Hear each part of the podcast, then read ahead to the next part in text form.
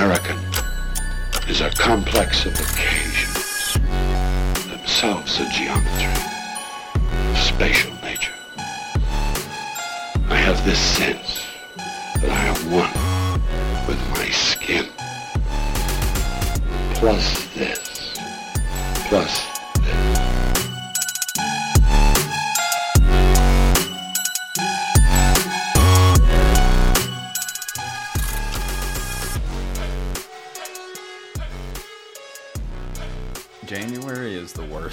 fucking month, man. It feels like it's four months long. By the end of it, I'm broke. I'm depressed. I'm beaten down. You know, I just, I don't Yeah. know. I don't know how much longer I can do January, but it's almost over. Um, until it repeats or possibly gets worse in February. yeah, I mean, living and living where I live, like we're at such a high elevation. Um, Thomas and Davis are are the like the highest incorporated towns in the state, like highest elevation. So it is, you know, it is always uh, way colder and snowier up here than it is even 30 miles away. So, you you know, like today, it's just been like howling wind, blowing snow, um, freezing cold. I actually love winter myself. Uh, I probably suffer about as much as anybody does, but there's a lot of things that I do like about it. I like how things slow down. Um, the social environment here can be kind of overwhelming, especially in the summer. So I like that a lot of that gets pared back. Um, I've been getting to do, uh, you know, more intentional things with smaller groups of people, and that's more likely to happen in the winter, which is something that I really like. Yeah. Um, Yeah. so there are definitely aspects to it. It's been a little bit of a rough week for sure, but um, I would say outside of that, I'm actually I'm actually enjoying the season for the most part. Um, I like um, I like how oppressive it is. It's it's, it's me. Yeah, yeah. You really learn a lot about yourself when you're like locked in your house or uh like like self-discipline. Sometimes I'm like like lately I've been watching uh just like some some ASMR type videos before bed. Like Oh, I've, I.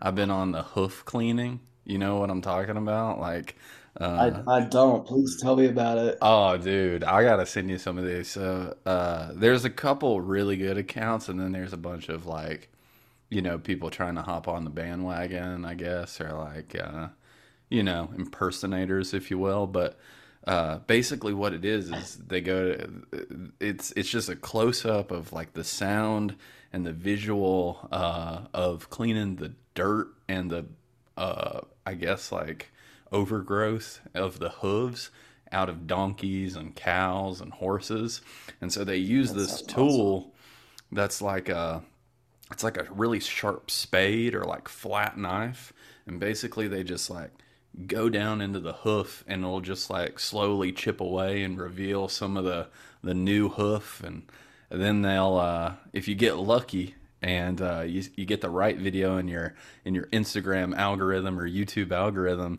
you'll get to see them put the actual horseshoe on it, which seems so Mhm. satisfying. But man, it is it lulls me straight to sleep. Uh, this this kind of content, just the sound alone, satisfying. That's the kind of stuff that I've I've gotten really into similar stuff on YouTube over the last year or so. Um, I even went so far as to get one of those YouTube premium accounts because I was only watching it at bedtime and I just couldn't be interrupted by commercials. They're really jarring, you know, watching like a relaxing video and then there's you know an ad for like the Target credit card suddenly that's screaming at me Yeah. while I'm half asleep. I, I Three so I bit the times. bullet. Three Yeah, times as the- loud. bit the bullet, and I got the and I got the YouTube Premium account. And one of the there's a couple of things I like to watch, which is one, it's a uh it's Baumgartner Rest Restoration, which kind of has some stuff that's more ASMR type and other stuff that's a little bit more uh conceptual about the craft of conserving old paintings, but it is just a guy, kind of like a really nerdy sort of tool of a guy speaking in this nasally but sonorous voice about how long it's going to take him to scrape all of the old varnish off of the face of this painting. And then it's just a close-up shot of him scraping the varnish with a scalpel uh, the other one that i like uh, is this um, is a it's a south korean woman uh, called honey jubu who it just makes these like immaculate um, videos of her like cooking and cleaning um, her apartment in seoul. Um, not cooking not cooking and cleaning the apartment cooking food and cleaning the apartment. Uh, making making beautiful food doing stuff like and now i'm going to wash the rice. You get rid of the first water and then you keep the second water. And now i'm going to water my coffee plant with it. And then i'm going to get all of the wooden bowls out of the cupboard. I'm going to oil them and it's close-up shots of her oiling these bowls. Um, and then the other thing that I like is uh, from the Monterey Bay Aquarium, which is uh, just like uh, long interrupted videos of shrimp floating around in a tank uh, with like low, with, with like low lo-fi beats playing in the background. it's called it's called. Uh, I've been telling I've been telling everybody I I know about it for months. It's it's um it's called Two Hours of Shrimplicity um, find it on the Monterey Bay Aquarium's um, YouTube feed. So that's I I love that I love that type of stuff. It's it's um, I'm all I'm all in for it. It, mm. it mm-hmm. it takes takes me right to right to dreamland. Yeah, the ones that are like that appeal to me recently, or I guess just get come just come up on my algorithm recently, are like the blue, like the blue collar ones, or like the the ones that are like you know like hoof cleaning, but also like some masonry will come up, like mm-hmm. just watching guys like lay brick, and then the sound of them scraping the spade across, and and uh, getting rid of the, you know, the extra stuff, and then. Uh, I watched this guy do an, a complete. This one was was kind of embarrassing. It was like a twenty minute video, but basically it was this guy who uh, just repaved his his driveway. Um, no, I'm sorry, that's not true. He didn't repave it. That's a lie. It was like deep pressure washing of his driveway, like 20 minutes of it, and uh, it was pretty sick, man. Like I love that. I love that. Uh, the shrimp love, one, I'm love, gonna have to check out, man.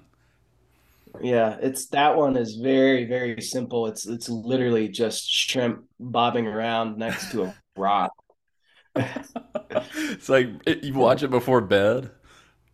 Yeah, oh, yeah. that's a good. Yeah, or I'll put it on sometimes uh, if I'm if I'm like working or reading. I like to have something on really low volume or muted in the background. Um, mm-hmm. It's it's like it's like an equivalent of having the radio on for company but if i'm if i'm reading or i'm working on writing i, I can't really have anything too intrusive as far as sound goes so i mm-hmm. listen so i listen to a lot of ambient music while i do that too um, yeah. yeah for sure. Anything, i've been i've been into that too.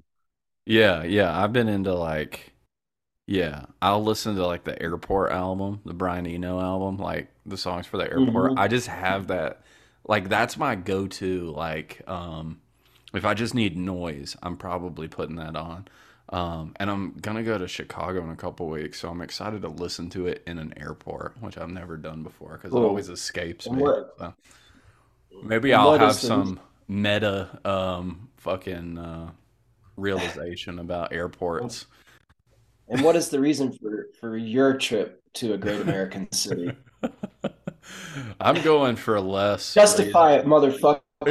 so yeah, yeah. If you escape, you have to kind of have reasons for it. Um, I'm going to Chicago for a conference, but I'm only going. I think I'm only going to go to the conference for one day, uh, the day that I'm supposed to be there, and then I'm just going to go to the museums and eat pizza and hot dogs, and probably just like walk around. Um, but I need to. I, I need to send you a photo of this because I was reserving my room and um, I, w- I was on a little bit of a budget, so I needed I needed a cheap room, but I didn't want something that was like, you know, I wanted to be cozy too because I never travel, so I was like, I'm gonna I'm gonna get something, but I got something cheap, but it's definitely haunted. Like it has to be haunted, man. Like this place.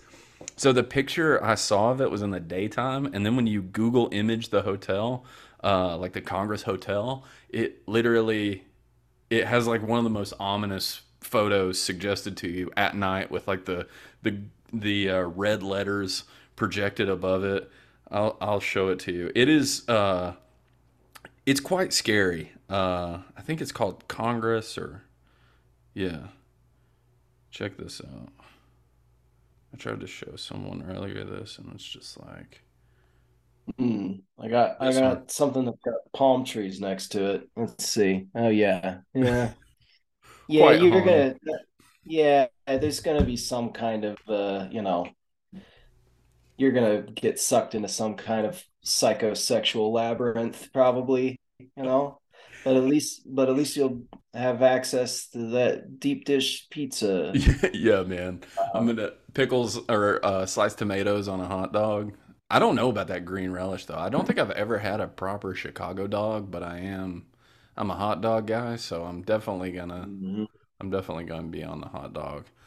Um, it it really kind of it really kind of sounds like a like uh, pretty much the basis for every Murakami book, which is like a, yeah. a creepy hotel that contains something and then all of the foods of the city surrounding, and that's kind of like the that's all the texture that he really needs to give in any book that he writes. And I'm I'm a I'm a big fan, but like he's he writes the same thing over and over again. And the last thing I read by him was like a a hotel where everybody's fucking uh, and then people disappear but they don't know why. And then there's some more fucking and then they eat some meals and, you know.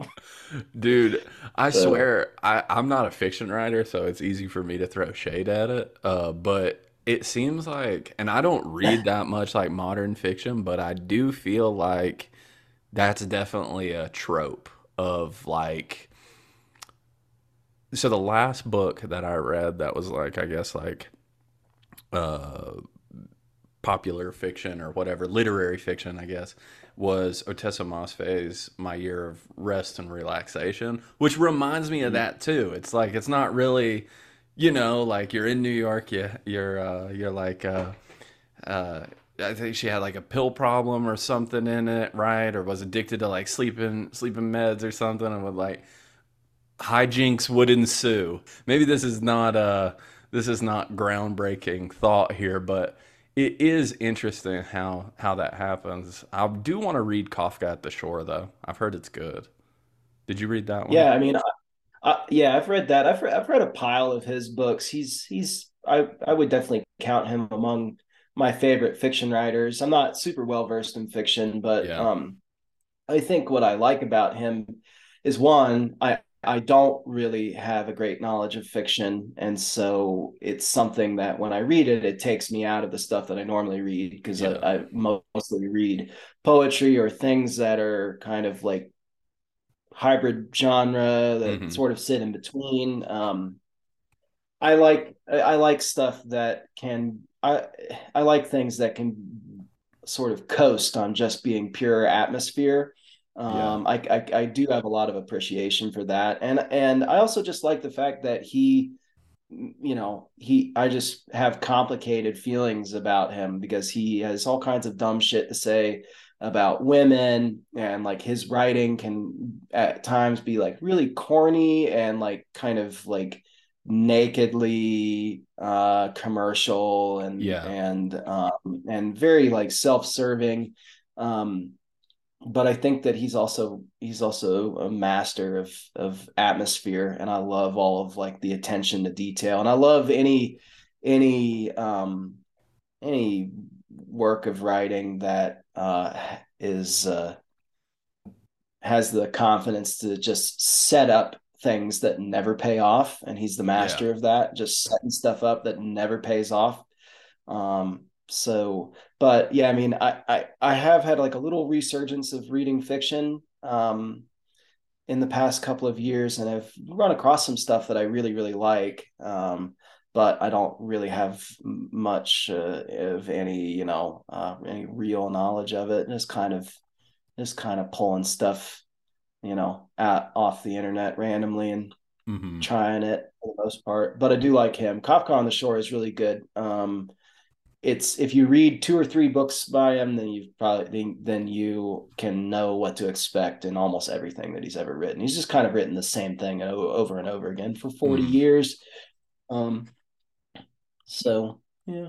Yeah, kind of a David Foster Wallace effect in a way. I mean, not to say that every Right. David Foster Wallace thing is the is the same thing, but you know, like you're gonna get some like edgy language. At le- I mean, in in at least his fiction, right? You're gonna get some like edgy characters, some like drug use. You know, you kind of know the world that you're inhabiting, which I think in itself is like pretty remarkable thing for fiction writers to do because, especially if it's like successful and good, because it obviously speaks to their talent of like world building, things like that. That's all part of it, which is partly why I can't do it. Uh, is just because I that's so hard and so labor intensive, and I have such a dog shit work ethic. There's no way I could commit myself to write a novel or anything like that. So, uh, yeah, I think that.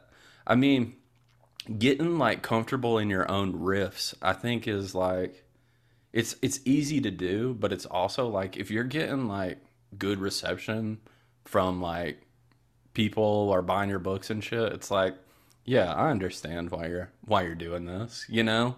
You know what I mean? Yeah, absolutely. I mean, it's it's it's sort of a difference between people who are really, really writing as a vocation and people who Yeah. have and and I think for people like us, where like our participation in it um, tends to kind of go in a lot of different directions, and you know, we we both work and we both have just other shit going on, like most of the people that I know who write, and so it it kind of seeps in wherever it can, right?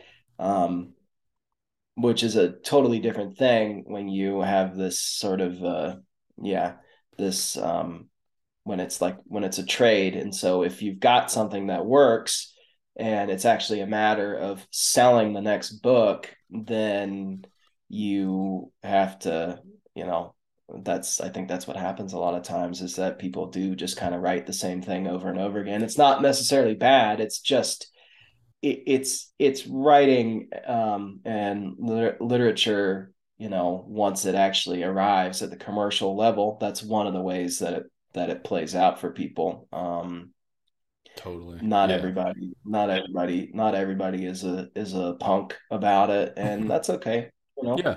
For sure. uh, Most of the, most of the people that I know are um, but Yeah. that's you know that's just reality like Yeah, some people actually want to make money doing this and like live a life.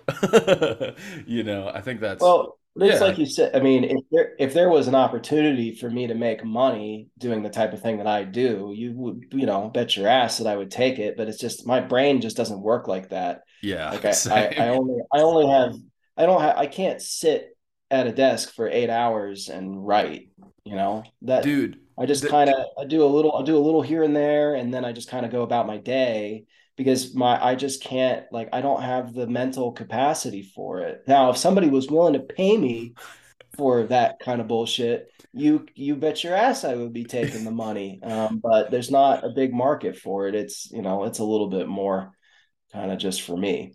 Um, Yeah, you hear those stories of people like who get like these book contracts and like their first book contracts and then they blow the advance and then they never like make that money back and then they end up owing the press money. That'd definitely be me, man. Like I am so financially illiterate and just like also I need to get if I could somehow get into fiction writing and uh get paid for the work and not the output. There you go. that's yeah, that's my dream. Uh, but that I, that's obviously not how it works, and that's why I'm so impressed by like people like that who are so prolific, and obviously like fic- the fiction world's just full of them, and and I guess the poetry world is too, just to a different maybe degree. Um, but yeah, have you ever seen a um, Hunter Thompson's like daily uh, writing routine? No, I haven't. Oh my god, I have to I have to pull this up and read this to you because um uh it's kind of uh well it's definitely bizarre uh his daily routine. So uh let me read this to you. Uh one of my friends in grad school, like actually it was Graham who we had on the podcast. He read this to me one day and we were drinking playing trivia one night. So we used to go to this bar in grad school. It'd be like six of us and we would go play trivia. But um we would one of our friends, Nick, knew all the answers like every time and we didn't know shit. So we just went while he played trivia and we drank and uh but he pulled this up one day because we were talking about I, I think I was talking about like staying up all night or just being on a weird routine in life and he said, "Well, you're never going to be as as weird as Hunter Thompson." So, here we go. Uh 3 p.m. rise, okay? when he wakes up. 305 Chivas Regal with the morning paper and Dunhills. So he's sm- three three forty five cocaine. Three fifty another glass of Chivas and a Dunhill. Four oh five first cup of coffee Dunhill. Four fifteen cocaine. Four sixteen orange juice Dunhill. Four thirty cocaine. 454 cocaine. 4 or sorry, 505 cocaine. 511 coffee and Dunhills. 530 more ice in the Chivas. 440 or 545 cocaine, etc., etc. is what the line says. oh, 6 p.m. here. Grass to take the edge off the day. Um, which which has been going on for three hours. Yeah, yeah. He's he's had a tough one, man. He's just been drinking, doing coke, and reading the paper, drinking some coffee. Um, seven oh five. Woody's Creek Tavern for lunch. Heineken, two margaritas, coleslaw, a taco salad, a double order of fried onion rings, carrot cake, ice cream, a bean fritter, Dunhills, another Heineken, cocaine, and for the ride home, a snow cone, a glass of, sh- of shredded ice uh, over which is poured three or four jiggers of Chivas. That's a hell of a fucking lunch, man. At 7.05. Uh, nine o'clock. Start snorting cocaine seriously. It says. 10 o'clock, drops acid. 11 o'clock, chart, uh, chartreuse, cocaine, and grass. 11.30, cocaine, etc., etc. Midnight, Hunter S. Thompson is ready to write. 12.05 to 6 a.m., chart, chartreuse, cocaine, grass, Chivas, coffee, Heineken, clove cigarettes, grapefruit, Dunhills, orange juice, gin, uh, continuous pornographic movies. I love that image of Jim just writing for five hours, just like getting housed on acid, watching watching porn movies on a loop. Um, six, the hot tub champagne, Dove bars, and fettuccine alfredo. Dude, just imagine him sitting in the hot tub, just housing some fettuccine alfredo. Oh, at eight o'clock, Halcion. I'm guessing that's a sleeping pill, and then eight twenty, he goes to sleep. So, uh, yeah, maybe that's the routine you need to be successful. If you wanna, if you wanna create output as a prolific writer, maybe we're just doing it wrong, man he it speaks to a i mean yeah some i mean what kind of like disposable income are you looking at to to be able to sustain that because it's it's not like uh it's not it's not you know uh uh, light beer and and Winston's and what it's it's it's uh, you know chartreuse and cocaine and Yeah. um, yeah I, and cloves and um, I, I I am I am scare I am scarcely so scarcely truly productive and and um I don't even drink anymore, you know what I mean? Yeah. Yeah. Um Yeah. Uh, oh, yeah. So much less have some fettuccine in the Alfredo after a few lines of blow and porno movies, right? well well well the fettuccine alfredo and the and the and the porno movies is definitely something that I can that I am glad to incorporate in my life. Think, you know, that's more it's more sustainable for me. Like I can always go to the store and get fettuccine and a jar of Alfredo sauce and like I can afford my internet bill, which means that I can afford all of the hardcore pornography that I want. Um, I don't really know if it really if it does anything to.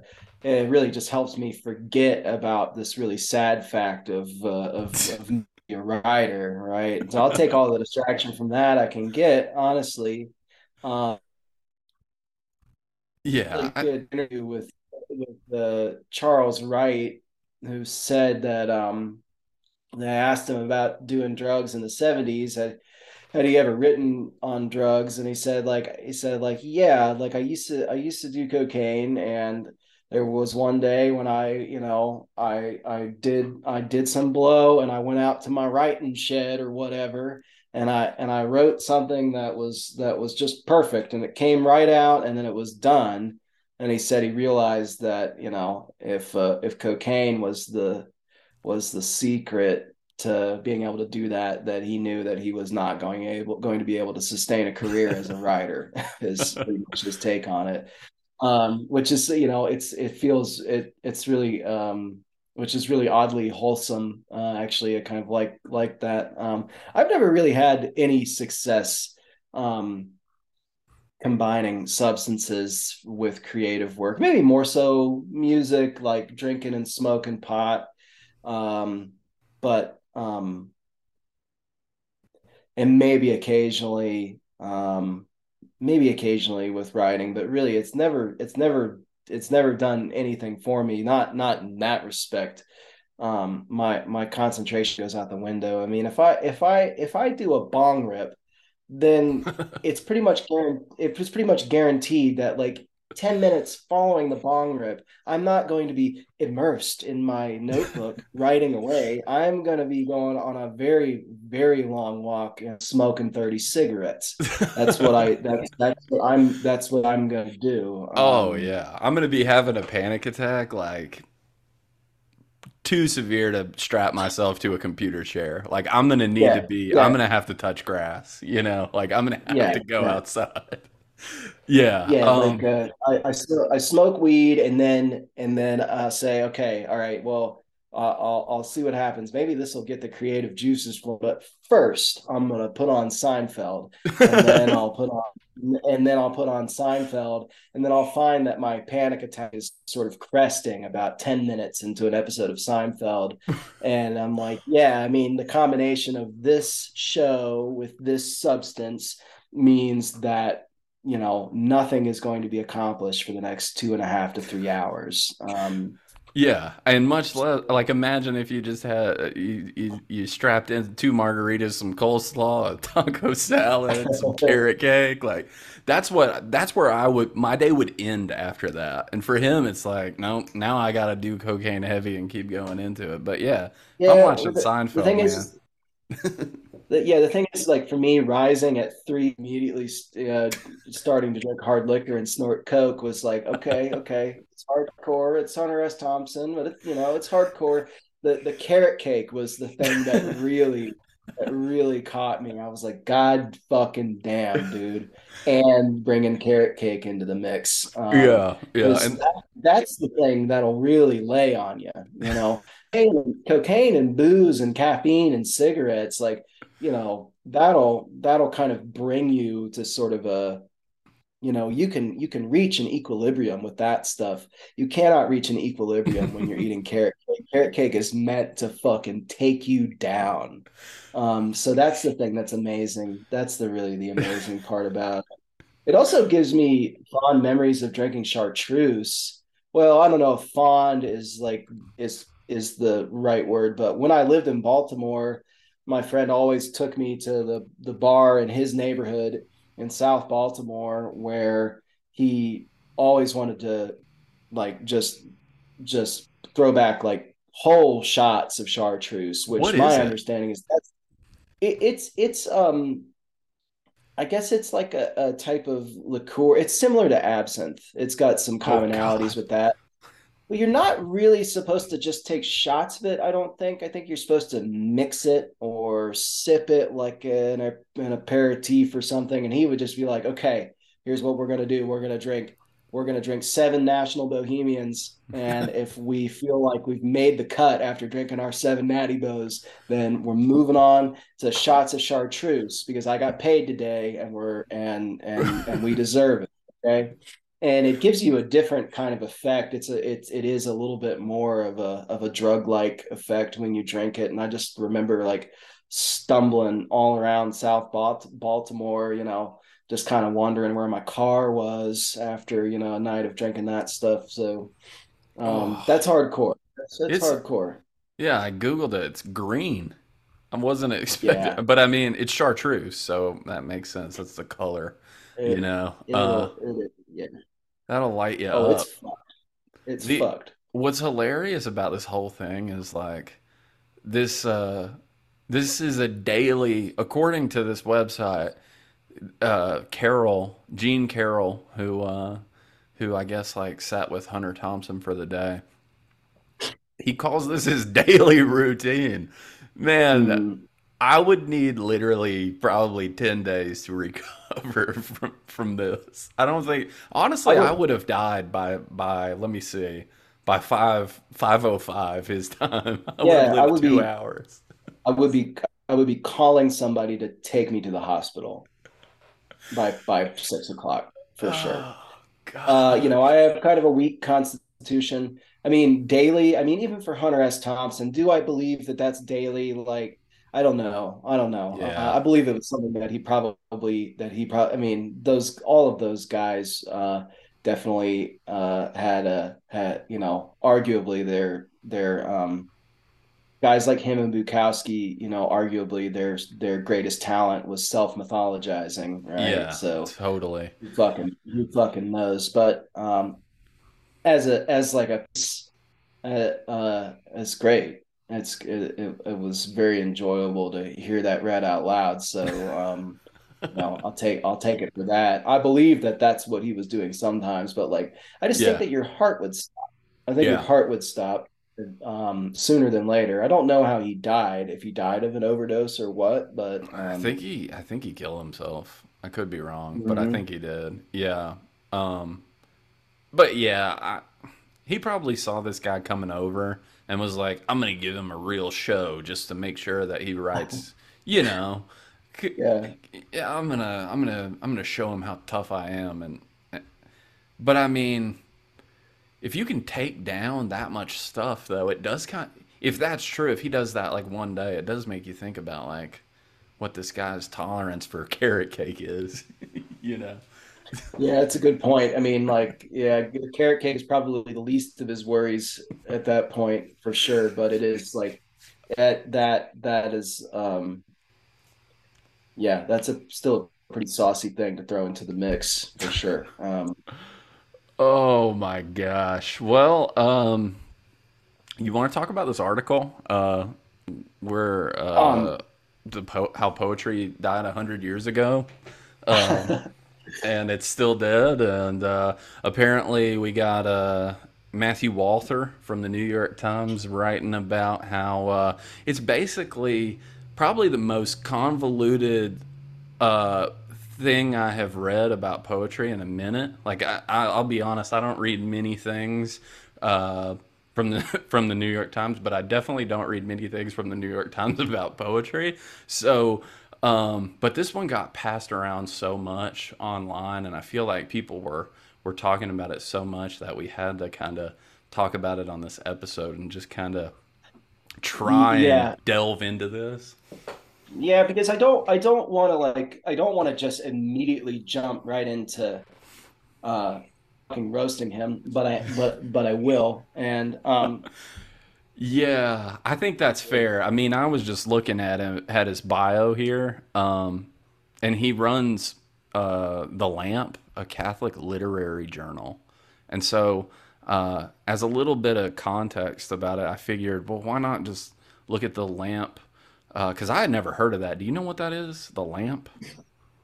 uh no idea. Is it is it an abbreviation or is it like the lamp of Christ? Yeah, so it's it looks like uh, so it's called the lamp, and uh, the image is the lamp of Christ, a Catholic journal of literature, science, and fine arts. And so I was like, this is this is too strange. So I started doing a little bit of digging here, and on the about page, um, let me kind of read you a little bit about this because I thought it was really funny. But The Lamp is a bi monthly uh, lay edited journal of Catholic letters. We seek with in depth reporting, a commentary, a coverage of books and the arts, which bring readers a perspective that's not offered by any other generally circulated magazine in the English speaking world. Uh, namely, that consistent of undiluted Catholic orthodoxy and he breaks it down into further things. And uh, one of the questions that he has, like you know how in about pages they'll give they'll give like, okay, but who are you and who well, and what do you think about this? Well, one of the questions is whose side are you on? And uh, the first the first uh, sentence here is the church a side? Oh my fuck god! At the lamp, oh. we take our marching orders from ne- uh, from neither the discredited ideologies of the progressive left or the libertarian conservative right, nor the neoliberal consensus of atomization, ruthless, uh, rootlessness, mindless entertainment, into which both are rapidly being sub- subsumed, but rather from the immutable teachings of the church. Mm, mm. So right yes. away, we kind of know what this guy's uh right, which is sort of uh, uh positioning the Catholic Church as uh, a force that, as as like as a as a force that is uh might actually be neutral somehow uh or or um, anything but morally abhorrent you know like yeah, that's yeah um, it's yeah, the church so, is not a side, dude. It's not. Yeah, Sorry. Yeah.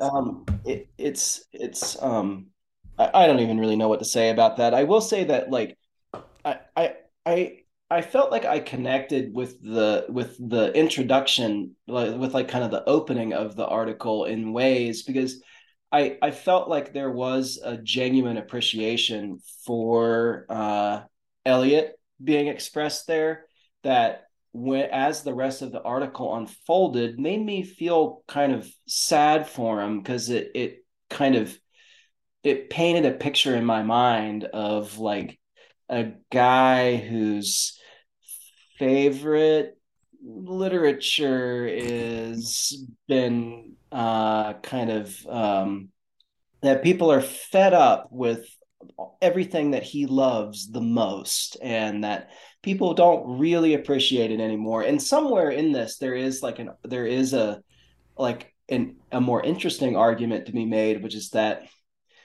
you know love them or hate them you should you probably should have uh some kind of familiarity with like writers from the modernist era because they did influence the you know the language and the shape of of poetry. Um am i going to do that? Probably not because they bore me to fucking tears. But like i'm saying that there is like there is like a sort of valid argument contained somewhere in there um, which is not really what he gets to at all. He could have done that. I think that the time that we're living in uh, is uh, you know, 100 years later, that there are really strong parallels towards the sort of thing that he is talking about, T.S. Eliot talking about, which is like writers writing uh, at a moment when people realize that the industrialized, that the industrialization of the world was not just uh, was uh, was becoming like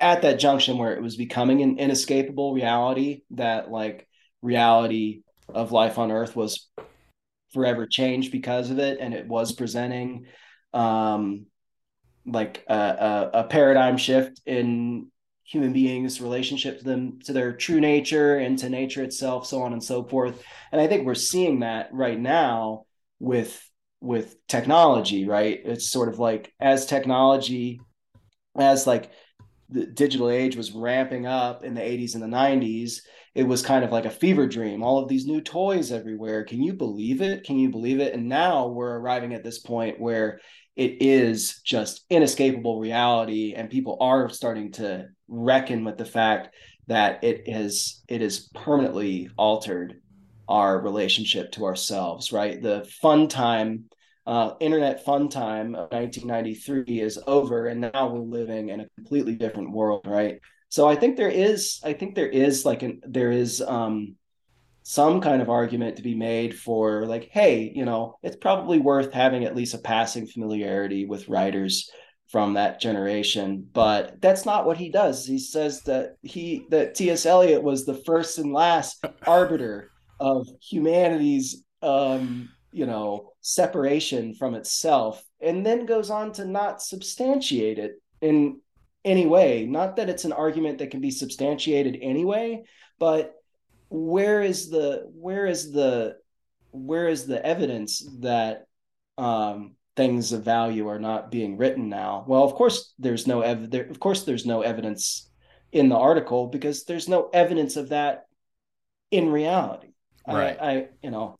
Yeah, I see what you're saying. I think it's it's also like continuing the thought of like I mean, it seems like every couple months at least a few times a year, there's always an article that talks about how poetry's dead or dying or on its way out or never going to be as good as it once was or you know something. So it just it there's always that kind of narrative. And i just wanted to know like what you thought about about that. Just i wonder if it's i wonder what the root cause of all that is. Like if it is just like you know, I think about this a lot with just like living in late capitalism or whatever, where you always have to kind of romanticize things in the past as being like, because it's so impossible to sometimes imagine a future, right? That we always have to kind of thrive on this nostalgic effect of like, oh, how things were so much better when Eliot and Pound were collaborating, or uh, poetry is dead, just like everything else is kind of dead it just it annoys me to no end uh, just because I don't even think that's a conversation worth having to begin with because by what metric is it dead like you were saying? And also um, why are you talking about it then? Like logically it makes no sense to continue to talk about something that doesn't exist other than to romanticize it for what it was. And i just don't and think that's also, important. And also just like all of those like those op-eds that get circulated the most those people are are writers working in a market. Right so yeah there's there's no mystery about how that shit gets depressed like they like it is clickbait it is glorified fucking clickbait and every line of it is just is is more of is more of the same. I don't know if clickbait is like the zeitgeist anymore, but um, you know what I'm saying. It's it's mm-hmm. it's just it's it's there to draw traffic to the site, and there was a money making opportunity in some in some form for um there is a money making opportunity in some form i assume for people who are writing for publications like that and so um, that's that's one reason that I see it coming to pass. And yeah, it's just it's just so deeply cynical in a way that I cannot that I can't subscribe to. Um, it it it obviously it feels very personally invalidating because all of like the uh, my like participation in trying to learn about poetry over the years has been this like really radical force for good in my life. And the way that the thing the way that the things that i read make me feel um it's how how can you how can you say to a world full of people who have that very same experience of being dramatically affected by by reading work by um, poets who have come along since T.S. By the T.S. Eliot and Ezra Pound are fucking like like you know fascist, anti-Semitic, misogynistic, racist motherfucking pieces of shit. First of all, um, I just want to get that on the table. But like to say that like people's experience of the world through that art form is not has not has actually not been um that like the the life altering positive effects that they have felt of that has actually not been real it's all it's almost like fucking gaslighting or something that yeah. like your experience of it is not valuable the other thing that i was thinking about that i re- that i think is su- also super pro- problematic about it is that we're talking about saying that it stopped with ts eliot and ezra pound and that it's like it the last good thing written in poetry was written at a time when only white people could pretty much publish books especially yeah. white men like yeah. like what what kind like all of this like is if we were going to kind of frame it in terms of like writing just in the united states like all of like all of these other voices of like black and brown people and women and queer people and all these marginalized people who have always been there whose voices have been completely wiped from the record. Like we don't we don't have any we don't have any like representation of that from with a few very notable exceptions. We don't have any representation of the voices of those people from that time uh, or rel- or or next to none. And it's only been since then really that we've started to even scratch the surface of of you know the experience of marginalized people through the art form um, and have only just barely begun to get like a trickle of like that perspective. Um, so it's really invalidating the way that it invalidates everything that came after those guys in that time period is pretty much saying it, it just oh yeah all, all of these different groups of people where it took so much longer for there to be any space whatsoever cleared for them at the table um the people who like voices that we just didn't have at that time to say that like there's no value in that like what the fuck are you talking about? That shit yeah. is insane.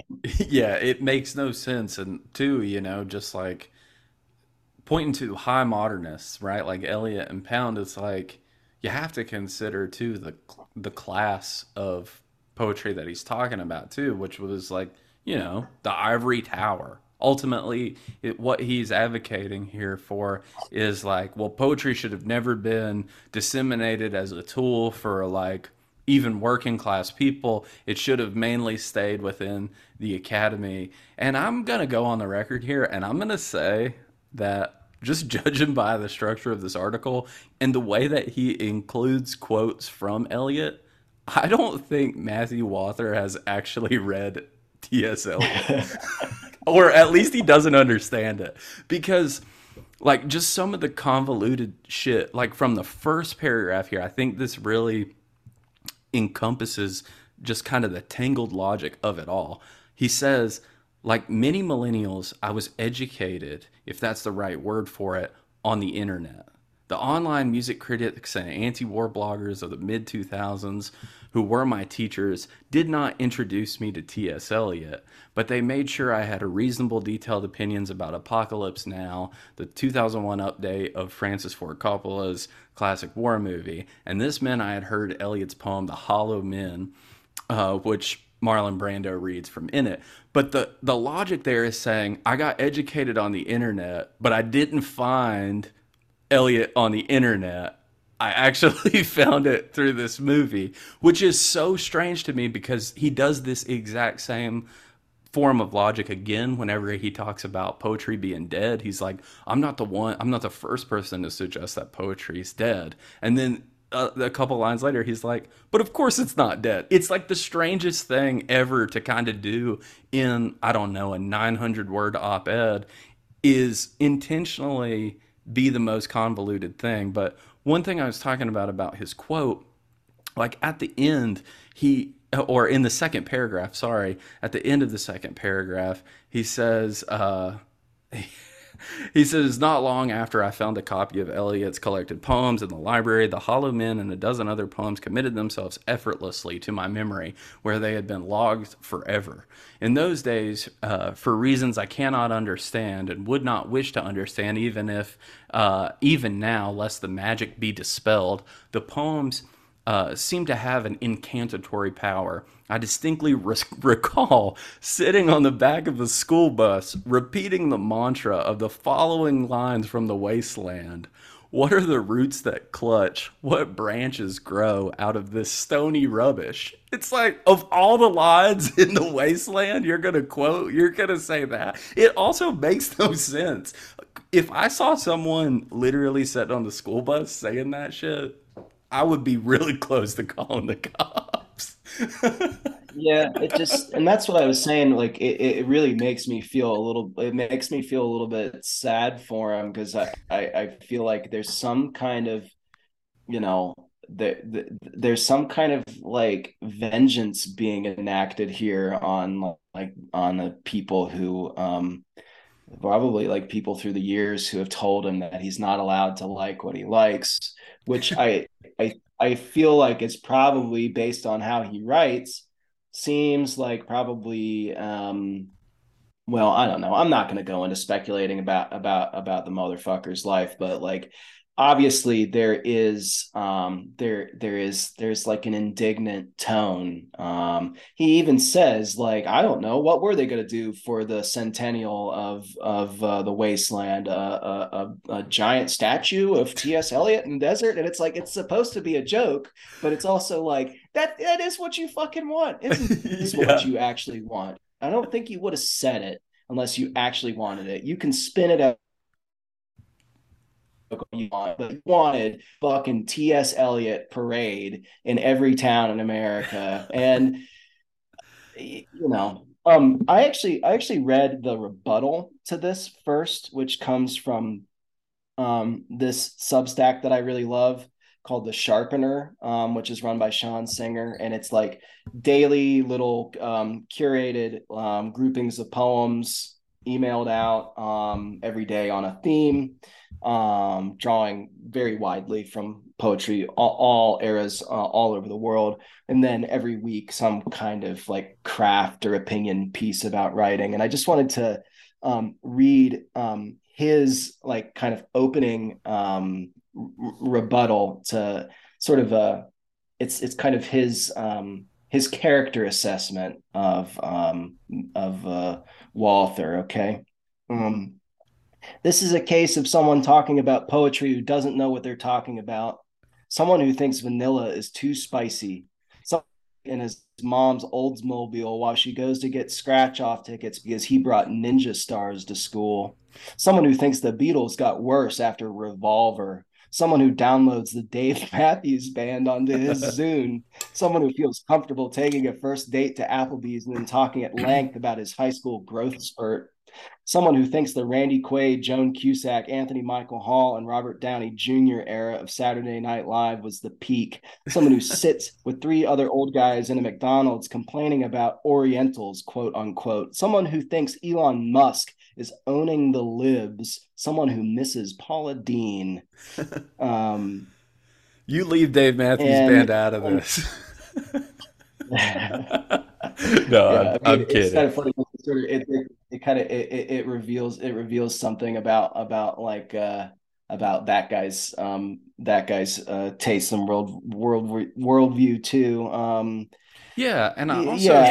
i also think it's like it definitely hits on something that you were talking about and that image of him just sitting on the school bus like reciting uh eliot to himself it's like you're you are grumpy for the same reasons that those people are just pissed off. You know what I mean? Like you have nothing uh, else to kind of uh, talk about, so you're just going to complain about whatever your uninformed opinion in, which which is fine. Like you can do that, I suppose, but it's also like you have to you run the risk of literally, in my opinion, being considered fascist just based on this kind of uh, nostalgia complex or just ultimately an un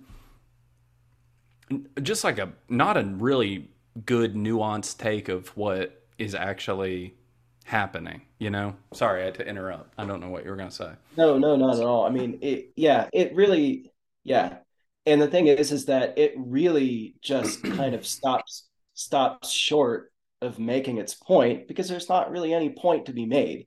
Um, the other thing that i liked another little excerpt from that article that i like just a few sentences here. Um, um, poetry continues because the periphery will still continue and poets speaking from that periphery will always continue to have value.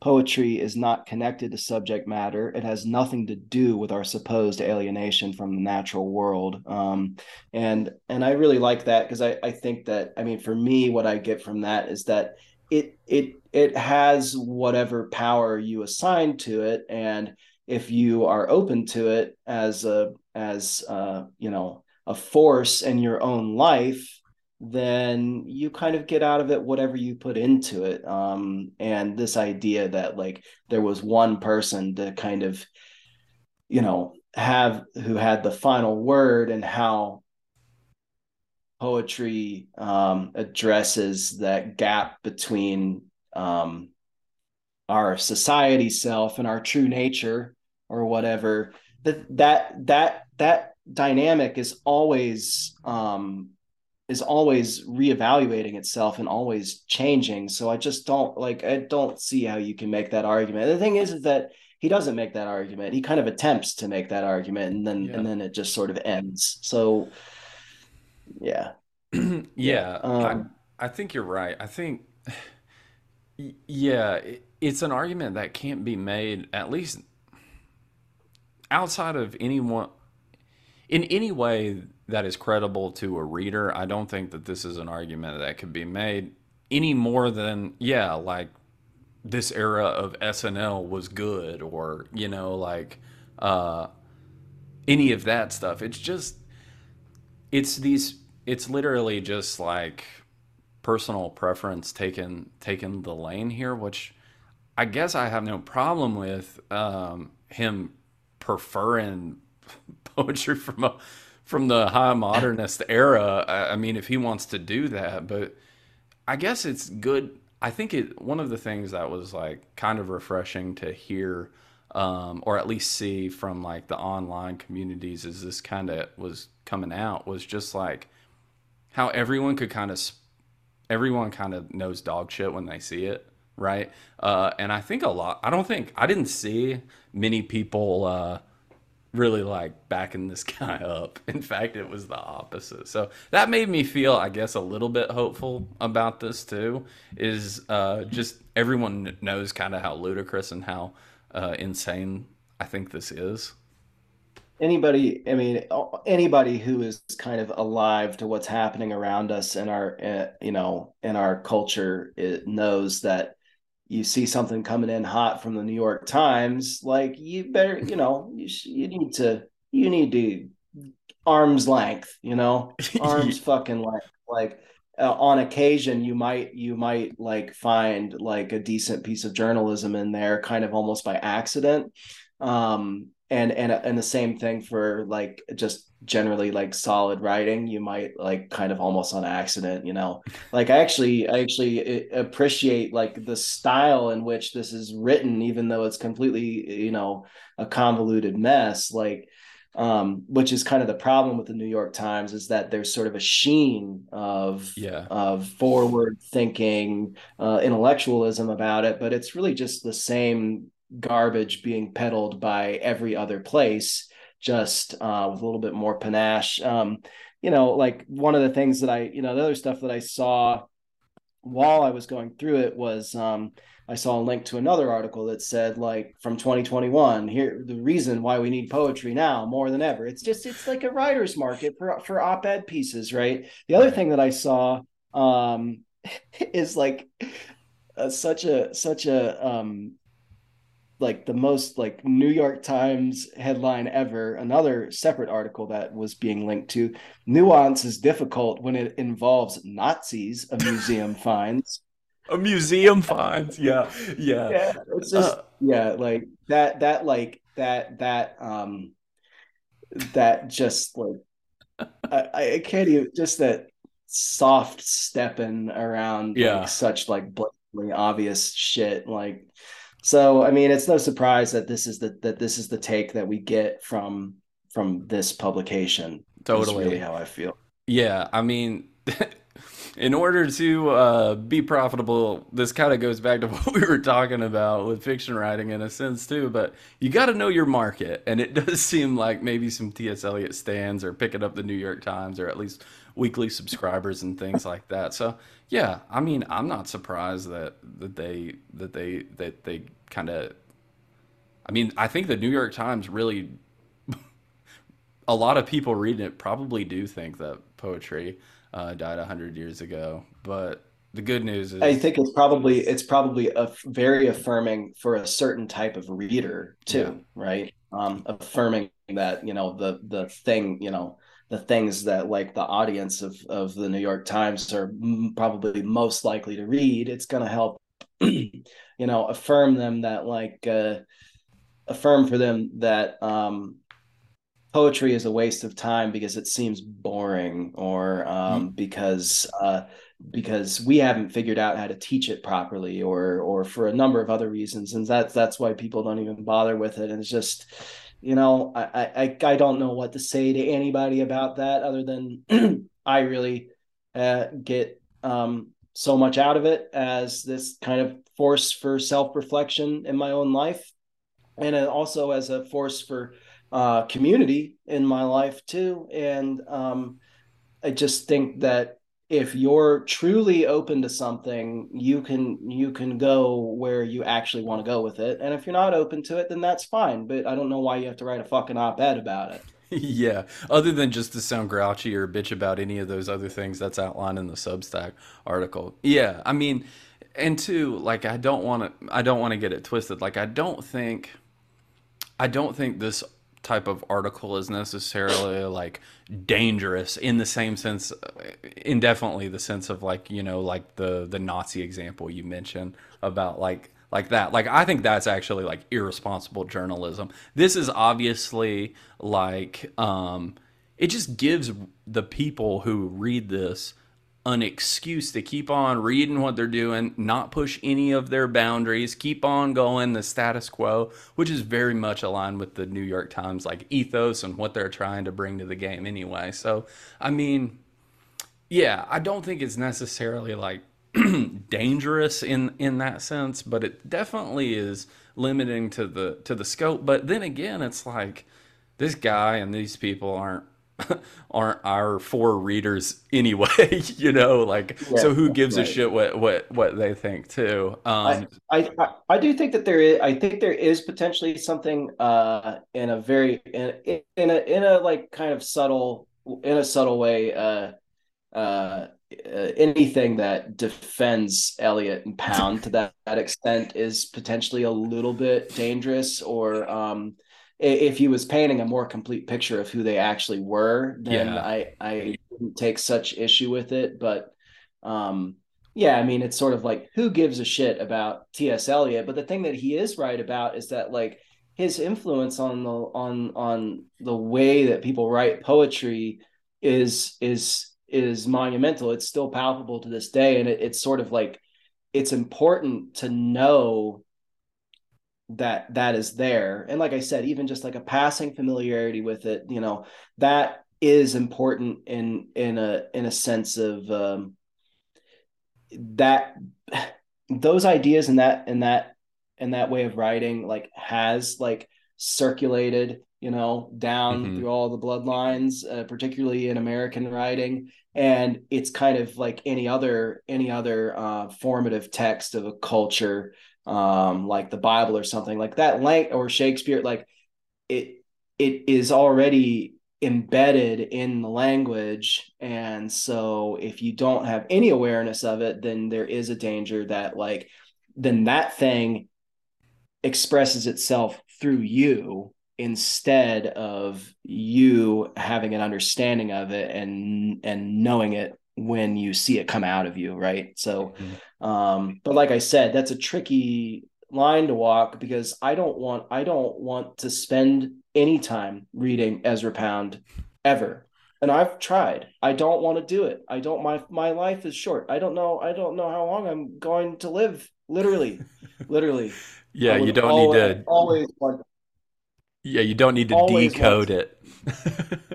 I all yeah, I, I so I don't know how how I get myself to um, the level of familiarity with the things that I feel like are necessary to be familiar with in order to be sort of like a good literary citizen almost except like I always want to be reading things that give me pleasure.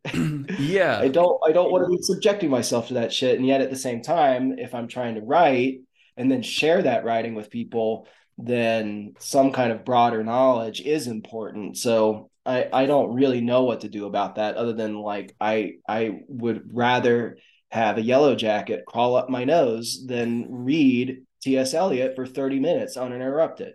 Yeah, and I think that's a really good point because it's almost like well, two things. The first thing that I thought you mentioned that was really good was how he doesn't really mention any of the context behind who Eliot or Pound are as people, right? And he mentions Harold Bloom in this article a little bit as if to say, uh, you know, like a, a justification for why poetry's dead, and you know, new criticism thinking about how poetry.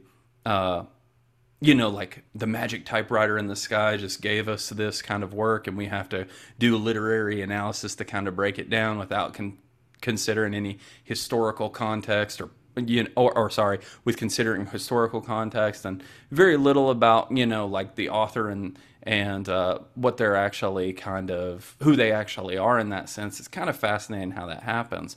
Another thing I noticed though too, one thing you were talking about, like how he leans in heavily to this Catholic kind of view of moral obligation, you know? Like he almost hints that in order for poetry to be revitalized, you do have to have a foundational understanding. You have a moral obligation to want to read these great figures like Eliot and Pound so that we can revitalize poetry and so on.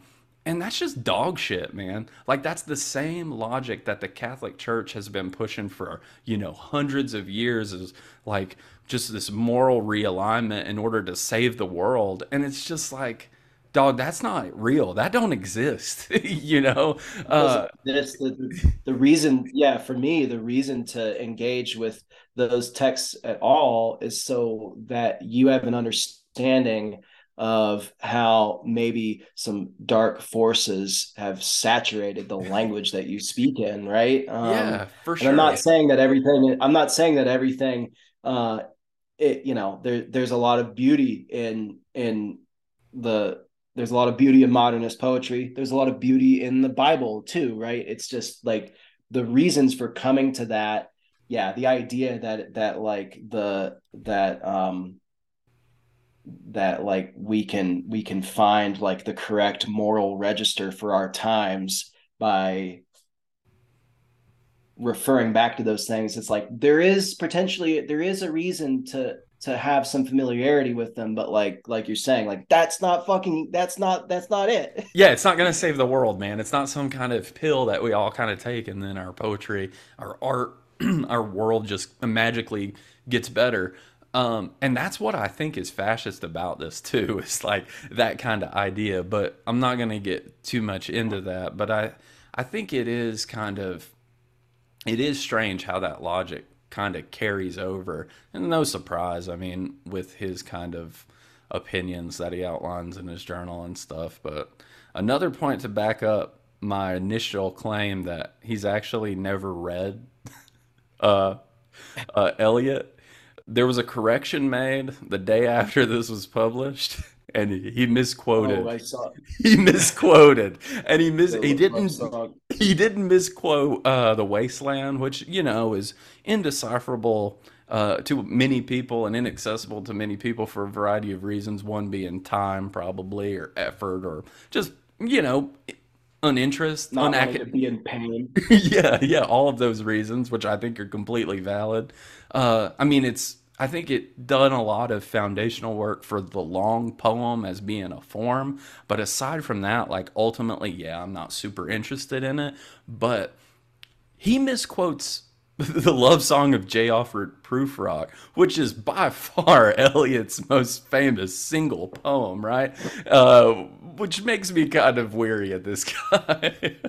Absolutely. Um, I have to. I have to pull my cat out of this cardboard box that she's crawling in. Excuse me. No, that happens. Uh, that's cool. Stop that. Let's see if I can. Let's see if I can get her Oh, to chill out a little bit. dude, it's the Um, funniest thing. Like whenever I'm on a Zoom or talking in a room, like my cats and my dogs are like insane. It's and they're nocturnal creatures too. So, well, not my dog, but my cats are. So you never know what you're gonna Yeah. get late at night.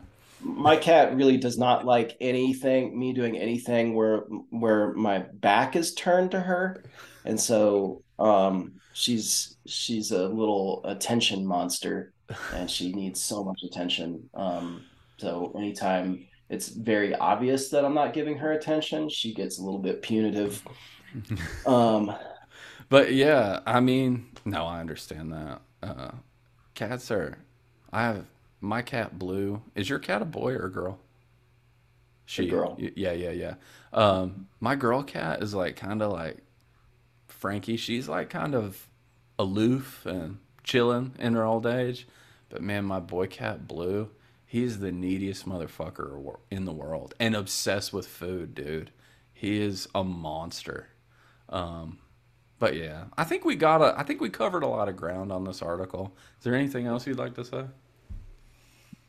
um I I, uh, I hope I hope that this writer can can find some peace and and maybe like a maybe a, a, a path towards like a more realistic way to think about like uh you know um